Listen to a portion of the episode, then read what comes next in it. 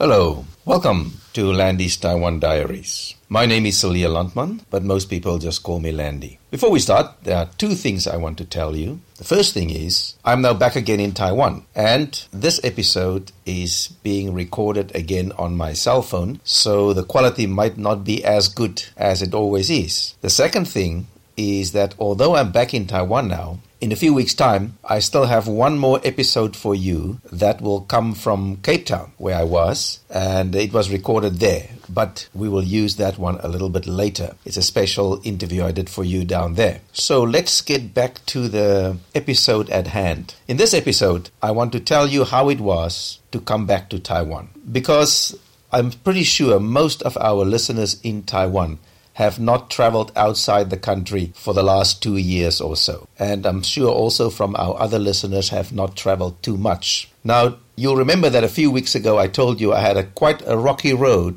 to get from here to Cape Town. That was mostly because of the, the plane situation. Part of my flight was cancelled. Coming back, it was much easier. The planes flew on time. It was still a long way, but I got back to Taiwan safely. The thing I want to tell you about is how difficult it is during this COVID pandemic to get back to Taiwan once you've decided to leave. Now, before I left, I knew that it was not going to be easy. I knew that there would be all kinds of uh, things, red tape, if you like, that I had to do and f- uh, forms I had to fill in to get back to Taiwan. But I decided I would accept this because I really, really wanted to go back to Cape Town for my mother's 90th birthday. So I knew all these things, and I still decided to go ahead. So I cannot really complain, right? So, first of all, when you decide that you've gone abroad now and you want to come back, first thing that you need is you need a place to quarantine when you come back. So, in my case, because I came from South Africa and South Africa is on the belief it's on the Taiwan government's level 3 list, it means I must stay in a quarantine hotel for 14 days. These things might still change within the next week or two, but at the moment, that's the way it is. I made peace with that, the fact that I'll have to stay in a quarantine hotel for 14 days. So now I have to book a quarantine hotel, right?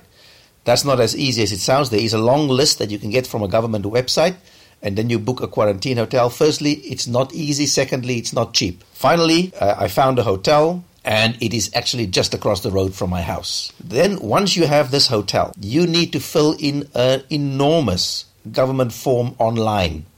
And in this form, you have to give your details, even the seat that you'll be taking when you fly back to Taiwan. You have to give your hotel name. Every quarantine hotel has a code. You have to enter that. You have to fill in this whole form. Of course, I made a few mistakes and I had to start again from the beginning. But finally, I got this form done. Then you arrive in Taiwan, and within a few minutes of you arriving back in Taiwan, you get a message from the government. And then you put in a, your passport number, and then this form opens that it came back from the government to confirm that you've filled in this massive form. Then the, the process can start. But let me just go back a little bit to before I arrived in Taiwan. When you are in the country where you come from, Taiwan asks you to take a PCR test not more than 48 hours before you fly. So, 48 hours before I flew, I went to a clinic there and I told them I need this and this and this. And they said, okay, in 24 hours you'll have your result. 24 hours was actually, I did the test just 24 hours before I flew. So they said it will come to me by email. Of course, there had to be a problem. I never got the test result. But luckily, this clinic was at the airport. So as I went to check in to come back to Taiwan, I went to this clinic and I said, Where's my result? They go, Oh, no, sorry, we got your name wrong. I said, Well, here's my correct name. Can you check on your system? Oh, is this your email address? I said, No, that's not my email address. You, you got it wrong. Because I know they got it wrong because I already got one or two emails from them saying, We have received your test and we are now, it's in the laboratory and we are now checking it. So I know they had the correct email. But somebody made a mistake. I never got the email. Luckily, I was there in the office and they printed it out for me. So there I was checking in. They wanted to see this test. They wanted to see actually the form that I filled in. Somehow, the check in lady knew that Taiwan wants me to fill in this massive online form. She checked that. She checked my vaccination certificate. She checked everything. So finally, okay, I'm on the plane and finally in Taiwan. Now, it took uh, about 24 hours to get here. So, a person, when you get off the plane, you are pretty tired. But now comes the second part of the adventure. You can't just pick up your bags and go home, right? Because uh, we have to be very, very careful. So you walk into this room at the airport, and it looks like you walked into a biological warfare war zone. There are people in white suits with little blue boots, masks, visors. They look like they are ready to start a biological war. Now, the enemy in this war it seems to me, the enemy are the passengers. We are the dirty things that have to be checked. So, so here we sit. They call out your names. You go in, you get another PCR test, which I found interesting because because I just got a PCR test 24 hours ago. So I was negative. Now they have to test again, I suppose. They are worried that um, on the plane the people got the virus. It seemed like quite a lot of rigmarole, but there we was. It was unpleasant again. An hour later, you get the result. Now you can move on.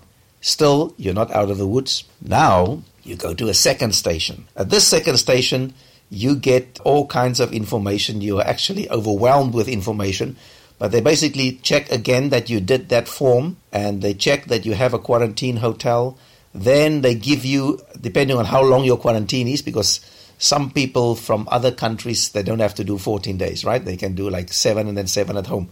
But i had to do 14 here so they gave me four test kits. So so during my quarantine period i have to self test for this virus four times. Then from that station you go to another station where you uh, where they check your temperature again. Finally you can go through immigration and get your bag now you can't go home with a friend or with a bus no, no, no. You must go in a virus taxi.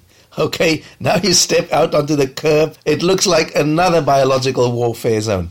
Little taxi drivers are running everywhere with white suits and gloves and masks, and they are running. And then when you get to the front, they check that form again to see where you are going because in that, that massive form I told you about, your quarantine hotel is in there. So then finally you get your taxi driver and he he's scrambling around and believe me, they are not walking, they are all running. I don't know if they want to get to Taipei quickly and back to the airport for possibly another fare, I don't know, but they are all running. So then they spray your luggage because your luggage is full of viruses, okay? So they spray your luggage, then they load it into their taxi. Then they spray you they spray you all over. Thank goodness, not in your, not in the face. They even spray the bottom of your shoes. Now, they didn't spray my face, so I suppose I could have smuggled in a virus or two in my ears or somewhere. But finally, I'm clean, and now I go into the taxi and we drive to my quarantine hotel. All right, so now you think, okay, finally, this is all done. I'm now in, right? No, no, no. So now you can't go to the front desk of the hotel to check in because you are full of viruses still. You are dirty. So the taxi goes into the basement. There in the basement stands one biological warfare soldier.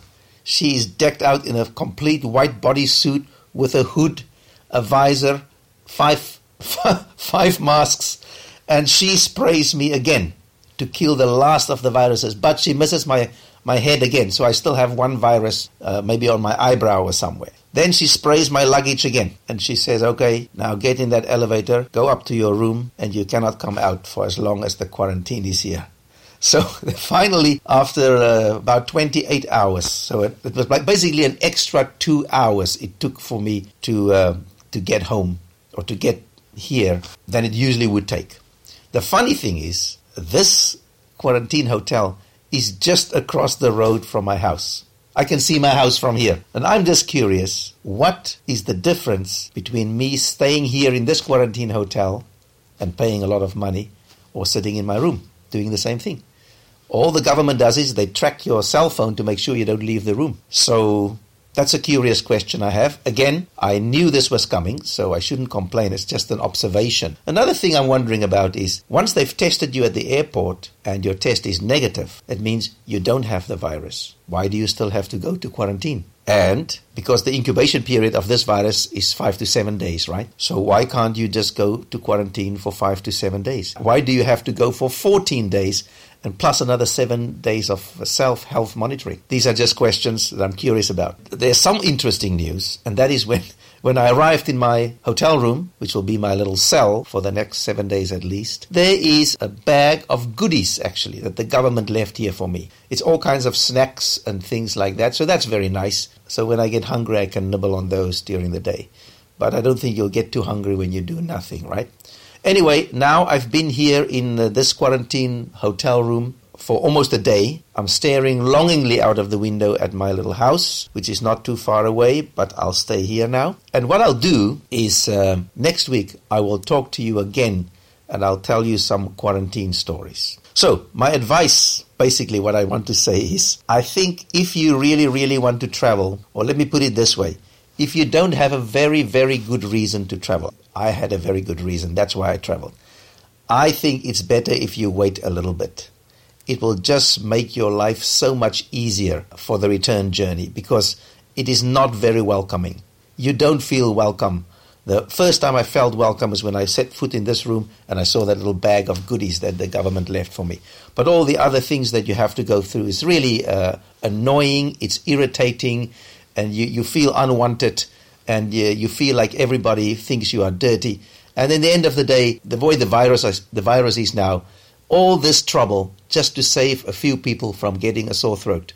I sometimes wonder if it's really uh, worth it. But again, as I said, I knew it was coming, and these are just my thoughts. So yeah, so wait a little bit before you travel, just to um, just to let this blow over, and you can have a normal return, and you can feel welcome when you come back. All right. So as I said, I'll talk to you next week about uh, how it is in quarantine. It'll be a, a, more than a week by then, and uh, that's the end of this episode.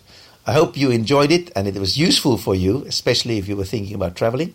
So until next week, goodbye.